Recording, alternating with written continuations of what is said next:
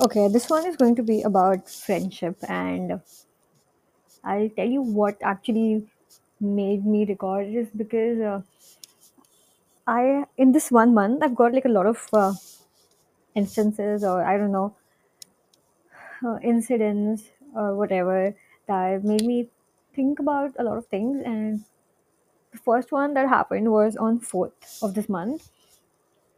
I, I was doing what I always do, okay, like uh, helping everyone with stuff like notes or something they missed about college or I don't know, like the usual, okay? So there's this one guy who said, uh, Thank you so much for everything. And I was like, oh, Don't thank, like, it's okay. And he was like, No, I need to thank you because you're helping me a lot.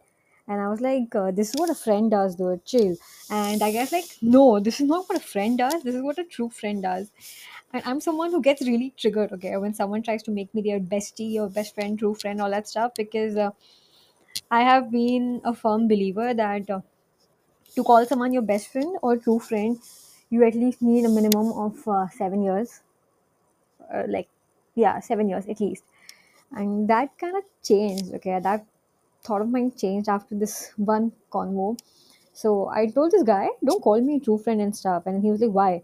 I'm like, you can't call someone your true friend this quick. And then uh, he's like, okay, what according to you is the definition of a true friend?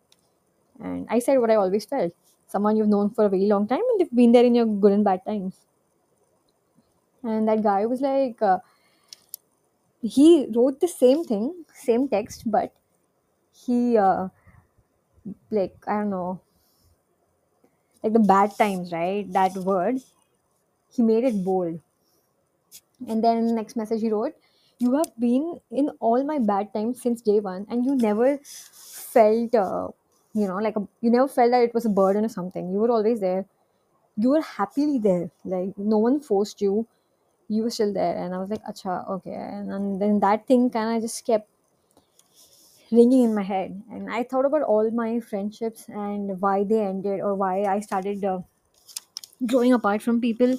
And I did come uh, to this conclusion that from every person that I started moving apart was because they were not there with me when I needed them the most, basically in my bad times. So yeah, and this kind of that line of his, okay, that bad things in bold kept ringing in my head, and I was thinking about how there have been people who were there for me in my bad time. Like even if we were not friends for six years or seven years, but they were still there in my bad time, and I put them away because of my stupid uh, belief. Like I didn't want them I mean, I I just thought they were temporary, or I thought they were probably uh, there only for fun. Like you know, a lot of people enjoy seeing someone else in misery. I thought that's the kind of people they are, and I pushed them away. I wasn't comfortable, or I I, I didn't feel they were uh, genuinely there for me. And yeah, obviously, I kind of regret that, and this is why I have now thought that instead of having uh, such firm beliefs, like this person, I'm supposed to be knowing that person for at least seven years or six years to call them or to make them my best friend. I'm just gonna keep that in my mind. uh, everyone's gonna be a good friend of mine, and yeah, I do not have to categorize people. Like I don't have to call someone my best friend, close friend, true friend, good friend. No, everyone's a friend. Everyone who's been there for me in my bad times is a friend, and everyone else is just a batchmate, classmate, or um, I mean, it's too soon to say colleague because I, I haven't got a job yet.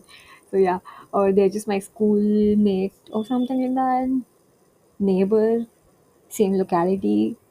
Like this is how I'm gonna segregate. But a friend is gonna be a friend, okay? I'm gonna get very selective with the term friend, and I'm only going to call the ones who have actually been there for me genuinely, not just to enjoy or have a nice time looking at my miserable life. They're gonna be my friends. And uh, yeah, that's it. I'm grateful for the friends that I have. My mom always says you always got good friends, but you didn't know how to keep them. And this time I'm going to try. I do keep those friends. I mean, I can go off board sometimes. Like I say a lot of mean things, rude things, and I know it's very immature to say this that the real ones, real ones stay, real ones stay. It's like no man, real ones don't stay. You have to make them stay. You can't always be rude to them. You can't uh, be a bitch to them. You've got to value them. Yeah, obviously every everyone has arguments. Okay, like not all the time you and your friend are going to uh, agree upon the same things or uh, like for whatever reasons a bit of jealousy or something. You might have issues, you might have fights for that, but a friend is someone who is there for you in your good and bad times. Good times because you know it is so rare to find friends these days that are happy for you, genuinely happy for you. You never know who actually is uh, jealous or who actually secretly hates you in your life. So yeah, you've got kind of got to notice that who's actually happy for you in your happiness and who's actually sad for you or who's actually like Okay, not everyone is good with words, right? Like they can't console you or they cannot uh, say convincing stuff that will make your day better. But maybe all they can do is just be there, you know? So yeah, that's that. And this is life. It's very hard to find friends, but they make everything a bit better, I guess. This is all I have to say. It's funny how my podcasts are now turning into self realization stuff. Like, I realize something, I come here, I speak, and I go, like, anyway. Mm, yeah, that's that. I'm gonna probably end here.